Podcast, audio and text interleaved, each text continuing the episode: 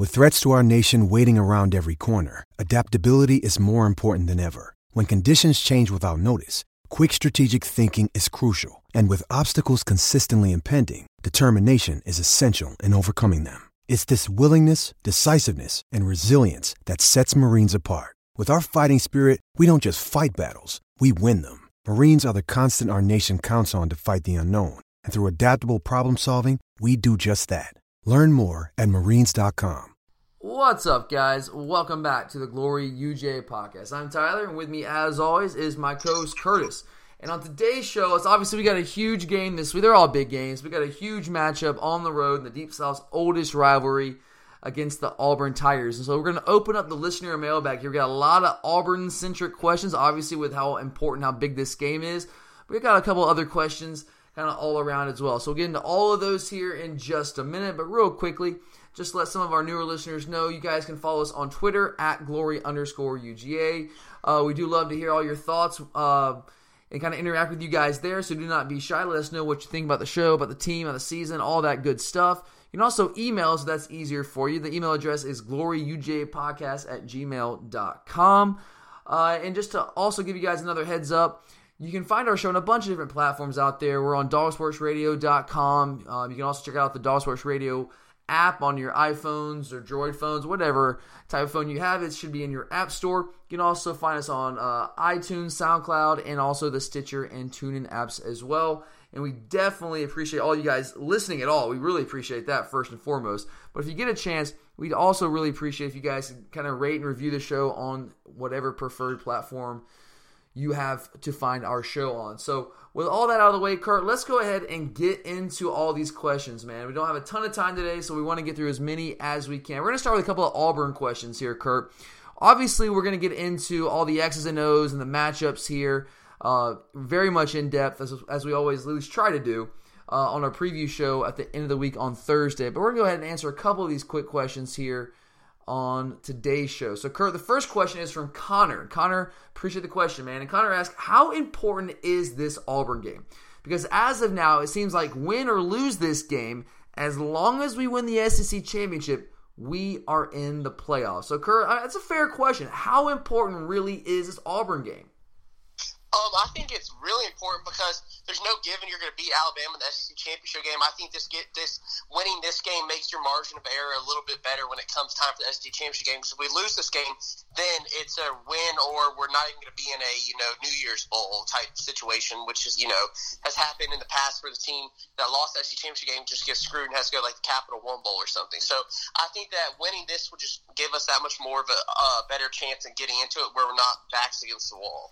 I mean, that's, I mean, that's a good point. I remember 2012? I think it's probably what you're referring to. 2012, we lose to Alabama. Uh, had beaten Florida in the regular season. Had the same record as Florida in the regular season. Um, said we beat them head to head, and we happened to lose to Alabama in the SEC title game. And Florida ends up going to the Sugar Bowl ahead of us, which I was really pissed off about because I wanted to go to New Orleans to the Sugar Bowl, and we got put in the Cap One Bowl. So that there is a precedent where that's happened, but now that was before the the uh, College Football Playoff Committee, and they're the ones who kind of who plays the teams in all the different New Year's Six bowls. So I, I still think even if we lost to Auburn, as long as we won out against Kentucky and Tech, even if we lose to Auburn and Bama, we'd probably still be in one of those New Year's Six Bowls, probably in Atlanta for the Peach Bowl, which would freaking wow, that would suck. But I guess if we lost to Auburn, lost to Bama, that'd be our own doing. Uh, but look, I, for me, I, I, do think this is an important game. I, Connor, I, I, get where you're coming from, and I totally understand because you're right. As long as we win the SEC championship game, even if we lose to Auburn and then we win out against Kentucky and Tech, if we lose to Auburn and beat Alabama in the SEC title game, we're still probably more than likely going to be in the playoffs. But here's the thing: what if we lose that title game to Alabama? What if we lose that title game and we end up having and that's and that's one loss there? In that scenario, we really need to have beaten Auburn to at least put ourselves in a solid position to be in consideration for a potential at-large berth into the college football playoff. It would be tough. It, it, there'd be a lot of a lot of teams kind of piled up there in that one-loss range.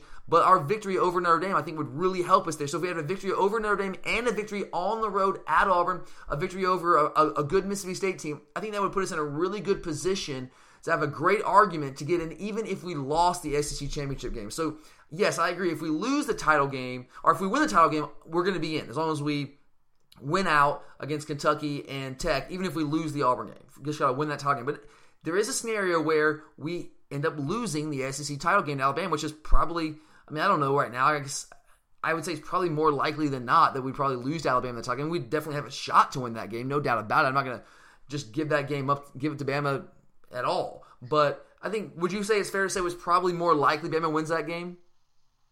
Uh, I mean, I think they'd be definitely favored. Yeah, and, and that's what I'm going with. I think if you look at Vegas, I think I saw a stat. I forget what book it was, what sports book it was, but one of the sports book had it. I think if they were doing it last week, if they were make, making the odds for the SC title game with us and Bama, it'd be like a seven and a half point Bama, uh, or Bama would be favored set by seven and a half points there.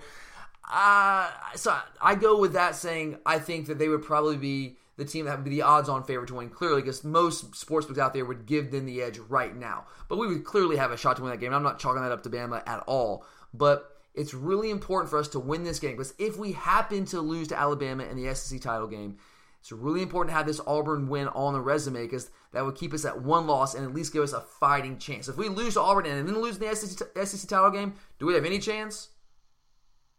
No. No, none whatsoever. So I get what you're saying, Connor, about the SEC title game really being the one that's most important. But every game is important. We got to keep winning. We got to give ourselves the best opportunity possible to get in the playoffs, put ourselves in the best position, and every single game is important. I, I so I'm gonna say, yeah, this Auburn game is critically important because there's no guarantee we win the title game. There's no guarantee, and we need this Auburn game if that if that scenario kind of comes to fruition.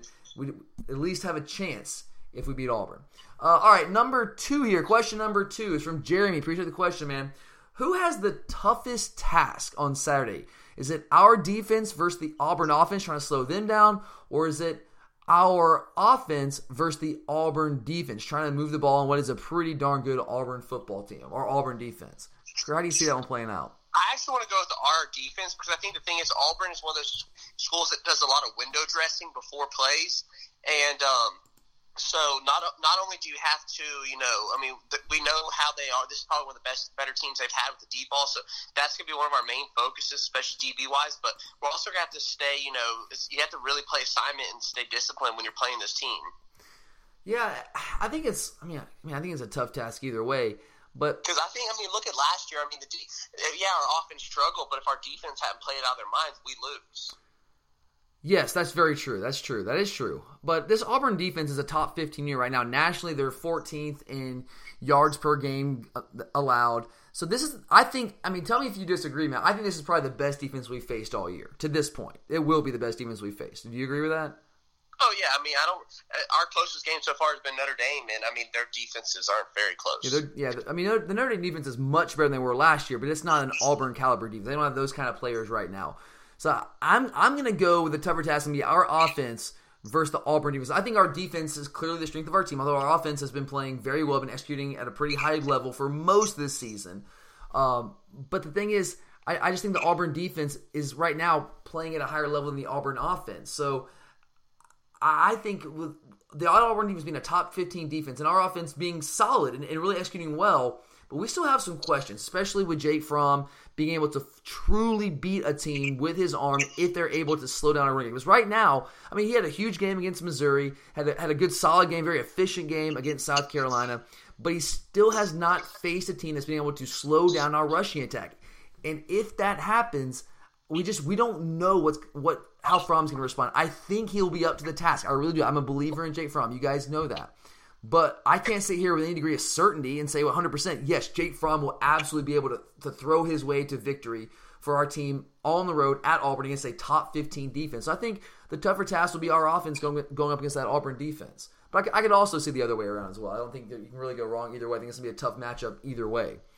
All right, next question here is from loyal listener Reggie. Reggie, always appreciate the questions, man. And Reggie asks, what's more important against the Auburn offense, stopping the run or limiting big plays? It's a tough one, man. Which way are you going to um, go? I think to them it's going to be the, the run because I think the run is what sets up everything for them. It, to me, that's exactly the way I would go here. Because I mean, we've we've talked about this in past years doing this show.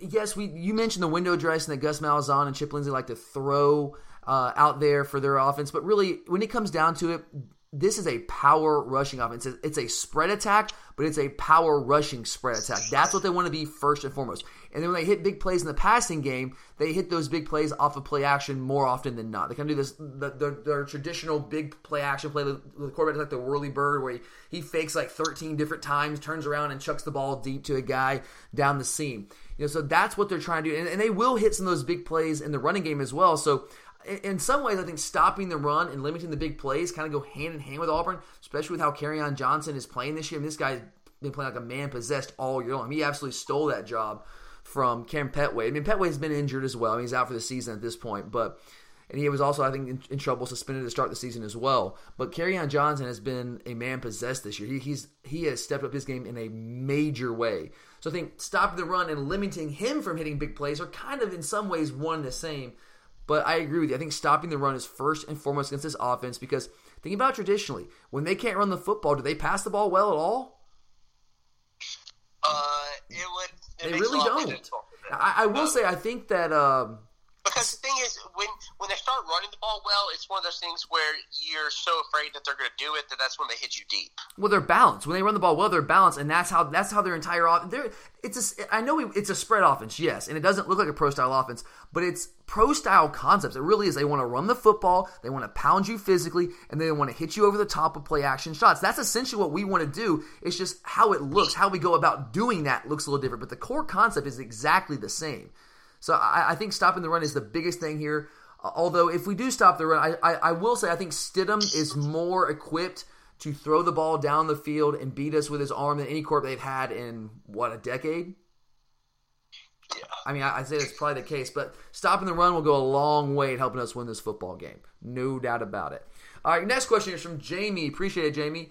Jamie asks, What's your take on why D'Angelo Gibbs has been so quiet this season when he was getting so much buzz during the offseason? I think it's a fair question, and I'm guilty as charged here. I, I was one of those guys pumping Gibbs up, saw him a couple of the spring practices, was able to see him at the open practice, and this is a guy that I was expecting big things out of, but we haven't really seen that from him to this point. And probably if we haven't seen it at this point, we're not going to see it at all this year.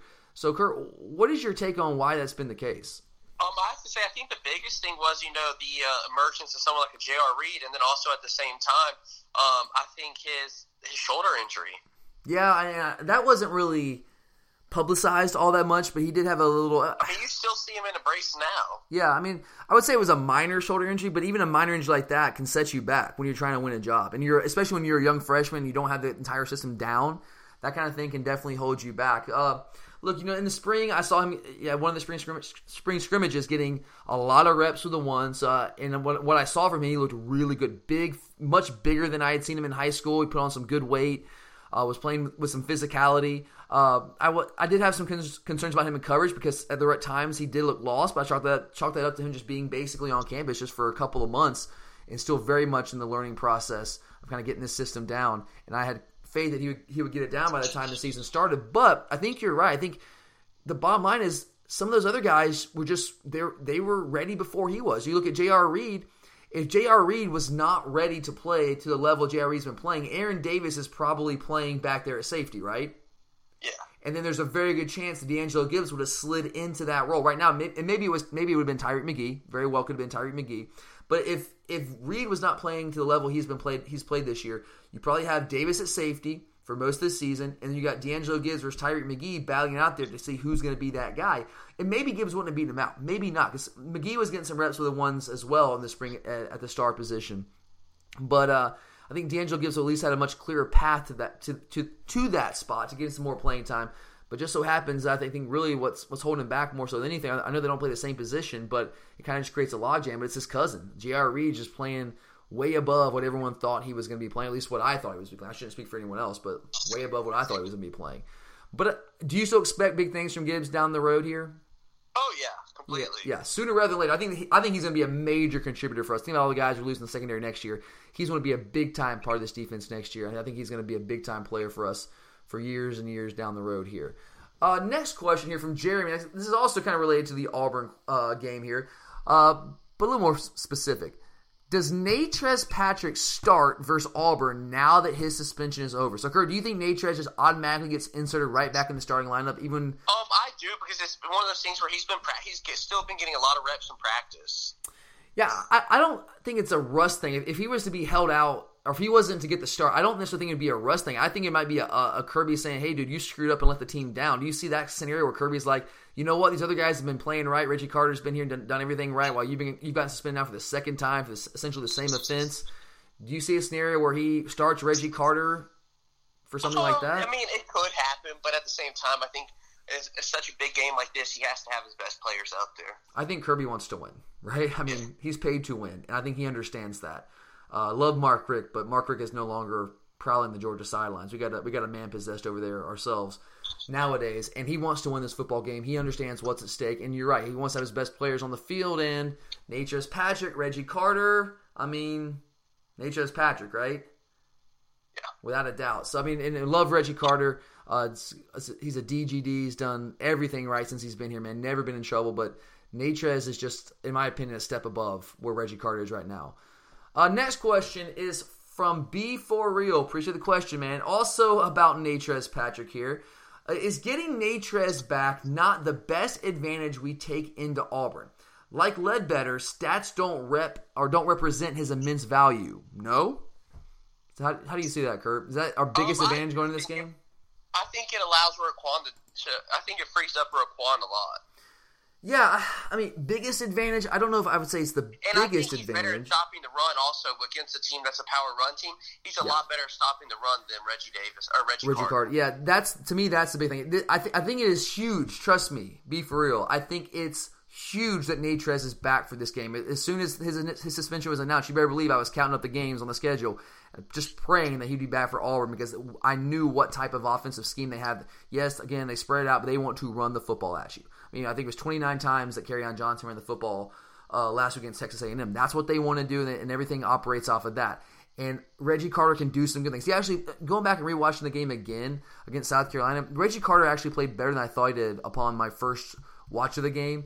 Uh, he didn't wasn't perfect, uh, and Roquan started to clean up a few times after him, but he played pretty well. But still, Natrez Patrick is a step above as a run defender than Carter. He's bigger, he's stronger, he's more explosive. He does a better job shedding blocks. I think is a huge advantage that he has over Reggie Carter. Reggie Carter sometimes gets stuck on those blocks, and so when I talk about Roquan having to clean up after him, it's those kind of situations where Carter gets a guy locked on him and he can he simply cannot disengage. Natrez does a much better job of using his hands, getting his hands on the the uh, the blocker before the blocker gets his hands on him, which is key when you're trying to defend the run. So uh, his so his ability to get on the blocker and then disengage the blocker will be a huge advantage for us in this game. There's no doubt about it. I think it's I'm not, I'm not sure if it's our best advantage, but it's a huge huge boon to get him back. There's no doubt about it. Uh, next question here from Ryan. Uh, also about the Auburn game, Ryan asked, the game in this series, for the most part, or the games in this series, for the most part against Auburn, have been close of late. Do you think Saturday will be much of the same, or will one team win more convincingly? It's a fair question, Kurt. I think I'm thinking a, it'll be a closer game. I don't see it being a blowout. Either way? yeah, or a handing, handily win. I think it'll be a closer game between seven to ten points. Oh man, I, I'll tell you what, dude. I, I'll have a heart attack if that happens, and you're. I think you're probably right. But I mean, even the South Carolina game was a two touchdown game, and yeah, it was tied there early in the first quarter for or in the first quarter for a while. But we were really never quite in danger of losing that football game. I was still as nervous as I've been in a while because I know what's at stake. And I'm always nervous. And last year, I mean, every, remember last year, every game was close. I mean, we, we had no opportunities to even get our backups in, even against Nicholls State. So I was freaking out all last year. But the stakes weren't near as high last year. Uh, so if it's if it's that tight again, man, it's just gonna uh, it's not gonna be good for my heart, not at all. But I get your I get your point here, man. Uh, Ryan, I mean, last year was 13-7, the year before, and at Auburn it was 20-13. But then we, we did beat them, we killed them 34-7 in Athens in 2014, and Auburn had the you know whatever play 43-38. So I guess three of the last four games have been pretty close. So I'm with you, Kurt. I think it's probably going to be close. It's not good for my mental health or my heart or my life expectancy rate here, but uh, I do think it's probably going to be close. Auburn is a good football team. They're a proud football team, and the thing is, their defense is very, very good. This is a, this is definitely, in my opinion, the best defense we will have faced to this point this year. And I just don't know if offensively we are good enough to blow them out, to, to put up enough points on that defense. I think we're good enough to put enough points to win on that defense. I'm not sure we're good enough offensively to, to put up enough points to blow them out, absent a bunch of turnovers, some pick sixes, some special team scores, some things like that. Um, so I, am with you, man. I think I would lean much more towards the side of this being a close football game as opposed to a blowout. Uh, next question here. This is a good one, man. I got this one last week. So it was after we already recorded the uh, the uh, listener mailbag show from last week, so I saved it for this week. It's a good question. It's from Kyrie. Kyrie, I think he Kyrie appreciates you joining Twitter, man. He joined Twitter. I think he said just to kind of interact with us. So we definitely appreciate you listening, man, and appreciate the interaction, buddy. Uh, Kyrie asks if Georgia and Notre Dame rematch today how do you think the outcome would be? How would that turn out? I have a couple of friends that think Notre Dame would win by 10. So, Kurt, if we had the Georgia Notre Dame rematch week 10, if we played them this Saturday, same setting, Notre Dame at night, how does that game turn out? Um, I think I still have to give us the edge because I think the difference is while their offense is playing better, I mean, we still shut down the run game, and at the same time, I have to say, I think we we were very conservative with our offense that we'd actually open it up. You know, I agree. I think that I think that we would definitely win this game. I, I think I we mean, win. our defense was on the field most of the time against them, and we still shut them down. Well, think about that game. First off, think about it's Jake Fromm's first ever start. I mean, he, he played a lot against Appalachian State most of the game, obviously, but he didn't start that game. His first ever start and his first ever start on the road in in that environment. Yes, there are a lot of Georgia fans there. Yes, we know, we all know that. Uh, it was awesome to be there, but that was still a road game in a prime time environment, a big, huge stage at night, all the spotlights on you, and he performed admirably. Now, wasn't perfect, wasn't great, but he did his job well enough for us to win that football game. So you factor that in. Now he's a much more experienced player, has much more control of the offense. The coaches trust him more. They understand what he wants. He understands the game a little bit more. He's seen the live bullets flying. Uh, he's, he's just grown up. Uh, he's still not perfect at all, uh, but he's definitely improved and gotten better each, most, I would say each, but just about each and every week uh, become a very efficient quarterback, making good decisions for the for, for, the most part. So you look at that, and then you also look at some of the missed opportunities we had in that game. Think about the Mecole touchdown drop, right? It should have been a touchdown. That's absolutely a touchdown. There's a couple of plays where I thought Nick Chubb could have busted one for a long touchdown. He makes one guy in the secondary miss. And Nick has gotten better at that as the season has progressed. So if, if we played this week, I think Nick might make some of those guys miss and go the distance. So yeah, I, I I would also say that Notre Dame has, has improved as well. We can't just sit here and say that we're improving in a vacuum Notre Dame is not getting better. They are getting better, but they're still a pretty one dimensional football. Team. If people want to say that we're, we're one dimensional on the football, we are no more one dimensional than Notre Dame is. I would I actually would trust Jake Fromm throwing the football more than I would trust Brandon Wimbush to this day. Now Wimbush has the, the added dimension of running the football with his legs, but that's what Notre Dame does. They they run the football. They're averaging over 300 yards a game. We held them, I know I keep saying this about every single week, but we held Notre Dame to 55 yards rushing. We held them to 55 yards rushing. And I don't see that changing all that much. Maybe it wouldn't be 55, but they're not going to run wild on us. So I, I, I, still think if we play them this week, yeah, I still think we win. I don't know if we win by 10 or by two touchdowns, but I think we definitely would still win that football game. All right, and last question here today, guys. So we're going to have to cut this one a little short today. Got a couple things we got to take care of life kind of calls at times. But this is from Adam. Got one recruiting question here, and it's about Tyreek Johnson, uh, DB out of Florida. He asks, "Has Tyreek Johnson peaked? How common is this for big time recruits?" That's an interesting question. Kind of, you've heard some some. Uh, I guess rumors that he might have peaked, and maybe we're backing off of Tyreek Johnson because there were there was a time where we were considered the, the, the heavy favorite for him. Then he kind of backed off that. Then we kind of jumped back in the lead, at least based on the recruiting reporters out there. But now you're not hearing a ton about us and Tyree Johnson. So is this a scenario where we're kind of pulling away from Tyree, kind of backing off him a little bit because maybe he has peaked and we've decided that we've evaluated other guys at that same position and liked them better? Is that a possibility? To me, it is. I mean, I kind of he kind of reminds me right now of the Trey Dean um, right thing. I mean, he was Trey Dean was being looked at by Texas, us, uh, South Carolina, Alabama, and all these different schools, and then he he commits to Tennessee, who's not even right out of the blue. I think it's one of these where every, um, especially us, I think we're cooling on him. Um, especially the more we're talking to other people who I think fit uh, our scheme better.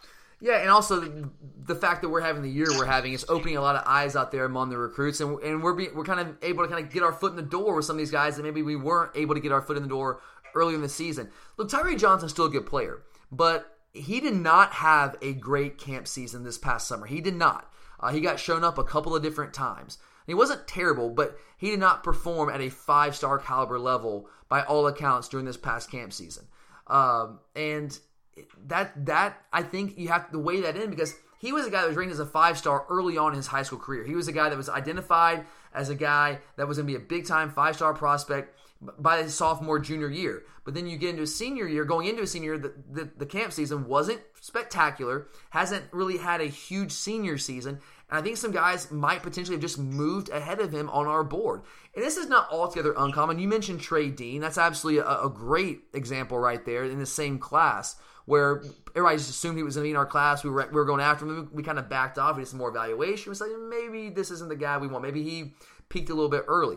And this is kind of what cost Mack Brown his job at Texas. I mean, he was at Texas, you know, since they're a state school and they were on a run there, basically any, everybody and their brother was willing to commit to them by their freshman, sophomore year. So they were getting all these early, early commitments. I'm talking like two years plus commitments before their actual signing day.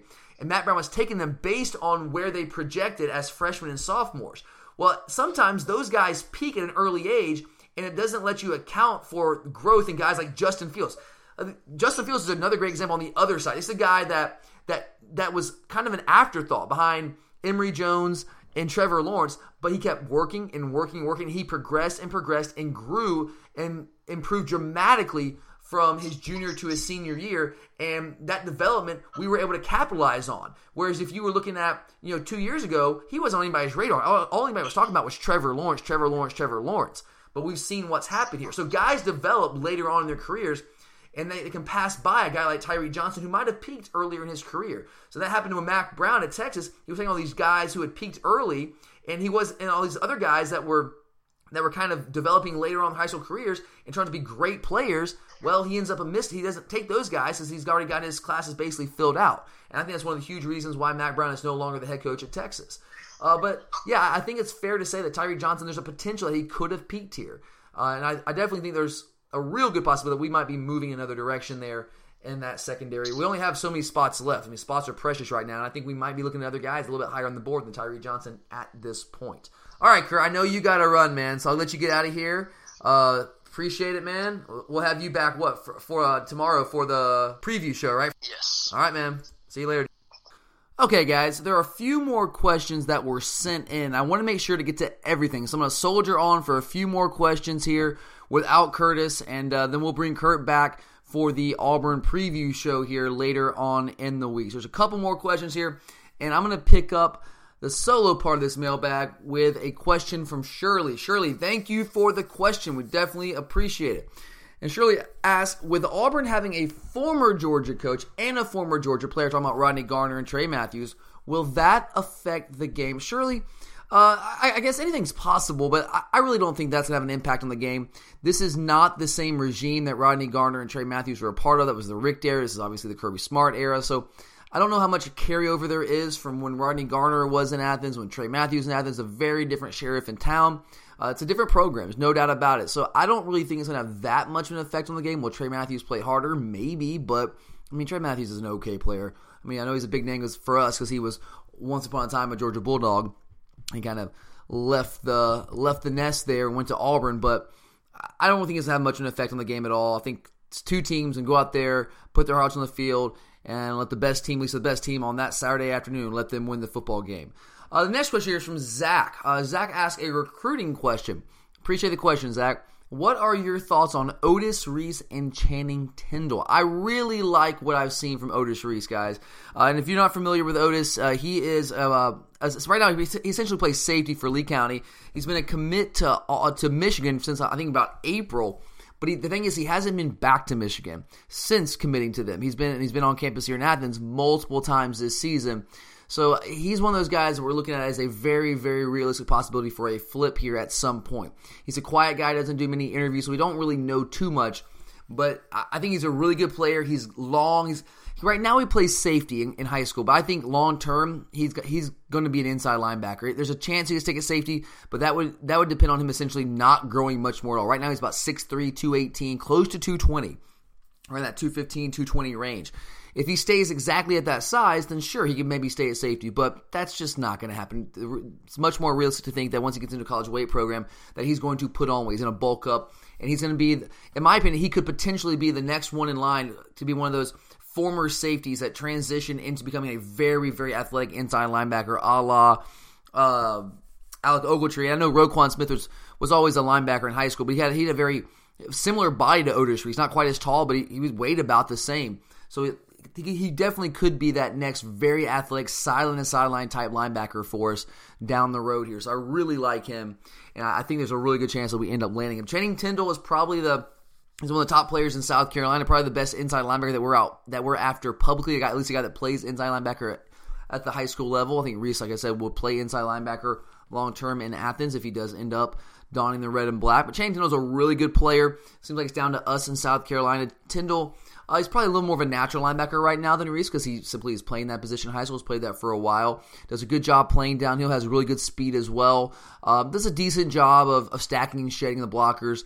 Uh, so I, I, like both those guys. I don't know if we'll take them both though. I, I mean, maybe we take Channing Tindall as an inside linebacker if he wants to commit, and we take Reese as an athlete that could play linebacker, could play safety.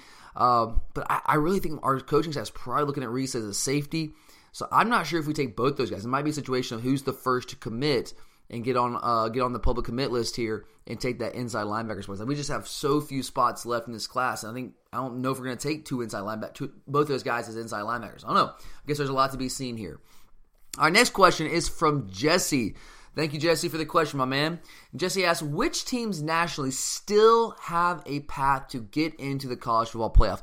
I think that's a fairly long list, Jesse. It's a shrinking list uh, by the week, but there's still quite a few teams that, given whatever scenario could possibly unfold, could, could at least have a, a, possibility of getting in the playoff. Clearly, you have some undefeated teams like Miami, Wisconsin. Uh, that have a legit chance to get in there outside of the top four. You, got, you have your your stack of one loss teams, a bunch of them kind of just piled up there. You've got Clemson, who right now we know, uh, at least when I'm recording this right now on a Tuesday evening, right before the uh, second week of the playoff rankings have been released. 6:33 p.m. right now. Um, Clemson right now, at least for the first week, was number four in their rankings. Probably stay there if I had to guess. Uh, when the rankings come out tonight, so you got them stacked up there. You got Washington with one loss. So the thing with Washington is their resume is just not that great. You got Oklahoma who had a big win against Oklahoma State on the road last week. Of course, you got Notre Dame. And you got TCU as well, who's got some pretty good wins. One at Oklahoma State. So those teams definitely still have a path to in the college football playoff. But then there's some a couple teams with two losses. It's very unlikely that team with two losses gets in. But if there happens to be utter chaos, which you know, like a 2007 scenario where things just go nuts when a two-loss LSU team sneaks in there. So if there's utter chaos, maybe in Auburn team is thinking of Auburn. I mean, God forbid, but they happen to beat us on Saturday, beat Alabama, get to the SEC title, and Bama loses, and uh, or, or Bama, yeah, they beat Bama, Auburn gets it then over Alabama into the SEC title game. The rematch, or get, have a rematch with us, and maybe they beat us again. If that happens, maybe a two-loss Auburn with those three wins there could potentially sneak in, but I, that's just not very realistic. It's, it's, possible, I guess. I don't think it's realistic. Penn State, I think they're probably out, but I mean, if there's some some chaotic situation, they don't lose any more games. Maybe Oklahoma State, maybe the similar situation, but I don't see a path really. I don't see a very clear path for those teams. But I guess if something insane happened, possibly. But it's a pretty solid list there uh, on top of the, four, the top four teams in the college playoff right now. Uh, next question here from Endure Inspire. Thanks for the question, buddy. Kind of sticking with the, the topic of the college playoff. Endure Inspire asks, "Is this the game?" or is, is, this game in all of our remaining games a must win as far as remaining in the playoffs go? Uh, look, man, I, I, wish I was Nostradamus. I'm gonna be a lot wealthier if I was. I, I don't have a crystal ball, so I, I don't really just. Know, I, there's no way to know how every game is gonna play out from here on from here on out among the contending teams. So it's it's hard to predict with any kind of confidence. But I, I guess I would say not necessarily. I don't think we necessarily have to win out. I don't think this game and all of our remaining games are necessarily must wins as far as the playoffs go. It Could turn out to be that way, depending on what other teams do. But you got to remember, everything that we do, it does not happen in a vacuum. Now, we can only take care of what we can take care of and win our football games. But what we do is also connected to what Clemson does, what Notre Dame does, uh, what Miami does, uh, what Alabama does. All these things matter. They, so it's just never a vacuum because let's say we end up losing a game. Let's say we lose a game from one regular season game from here on out. Well, if that happens, we we've lost control of our destiny and then we really are dependent upon what other teams are doing, who's winning, who's losing. So I guess I would say not they're not necessarily must win games on the stretch. Obviously, winning out puts us in a better position, clearly, but there's just so much left to play out. I mean, I know we only got three. God, it sucks to say, man, three regular season weeks left. That is insane. God, it goes by so fast. But even in these three regular season weeks, there's so much left to play out, and that's not even counting championship weekend. I'll say this though, like if we win, if we enter the SEC title game with one loss and then win the title, I think we're definitely in with our resume. So if we happen to lose to Auburn, but then beat Kentucky, beat Tech, and then beat Bama in the SEC title game, I, I think we are absolutely in as a one loss team with our resume. Not the number one seed, probably, but I think we are in with the resume with a win over Notre Dame, with a win over uh, a solid, solidly ranked Mississippi State team, and then a win over Alabama f- for sure. I think we would definitely be in. Now, the other scenario here is like if we if we enter the SEC title game undefeated, so we beat Auburn on Saturday, beat Kentucky, beat Tech, then we enter the title game undefeated, but then we lose a relatively close game to Alabama in the championship game we could still be in. But the thing is, I said a second ago, in that scenario, it would be out of our control, and it would depend on what the likes of Miami, Clemson, Wisconsin, Washington, Oklahoma, Notre Dame, TCU, what all those teams do. In that scenario, what if we lose to Bama in the title game? So let's say that we enter the SEC title game undefeated, but we lose to Alabama in a, in a closely contested game in the title game, end up with one loss to what would likely be the number one team in the country at that point. But what if in that scenario, Miami is also undefeated? They enter in a similar situation as us and Miami both go into our respective conference title games undefeated, but we both lose a close game to our opponent. In our case, it would be Bama. In Miami's t- case, it would probably be Clemson. In that situation, we would both be in a very similar situation. And right now, a lot of people in our fan base, and I get it, we're, we're all dogs, we're kind of just assuming we would get in over Miami because they haven't been overly impressive to this point. While we've been, for the most part, blowing teams out outside of two games, but we would have very similar resumes. We both have. If, if Miami was to go undefeated in the regular season, that means they beat Notre Dame this Saturday. Although our win over Notre Dame would be on the road, so I guess that's maybe a notch up. Uh, we would have wins over Mississippi State and Auburn. While Miami, I guess, would have a win over Virginia Tech, a good Virginia Tech team. We would probably still have more, a few more quality wins. But I'm telling you, man, I still would not feel comfortable coming in Selection Sunday in that scenario. I just don't know if I would trust the committee. So there's that's a scenario. Like, what if what if Wisconsin loses next week to Michigan, but they win the Big Ten title game? They beat Ohio State. If it's if, if Ohio State's the one that ends up in the Big Ten title game, there, uh, that could be another scenario. Like, what if, what if that happens? What if Washington finishes with one loss in the Pac-12? That one loss to Arizona State earlier in the year, but they win the conference title. Uh, they wouldn't have close to the quality wins we have but if they won the Pac 12 title with one loss, and we have one loss, uh, but we lost the SEC title game, that's where that one loss came. Uh, we would have a better overall regular season resume, but Washington would have a conference title. So there's a lot left to play out, and it's just so many different scenarios that you could, that you could look at. It's just hard to know for sure. But that's definitely a fair question. All right, guys. Well, that will do it for us here today on the Glory UGA podcast. We always appreciate you guys taking the time to listen to us. We really do appreciate that. Hopefully, we give you guys some good Georgia content that kind of keeps the week going. Uh, I know the work we can kind of drag on, so we try our best to give you guys some good Georgia football talk here. Hopefully, we at least come somewhat close to hitting that mark. But uh, for Curtis, I know he's gone, but for Curtis, I'm Tyler. Thanks for listening, guys. As always, go dogs.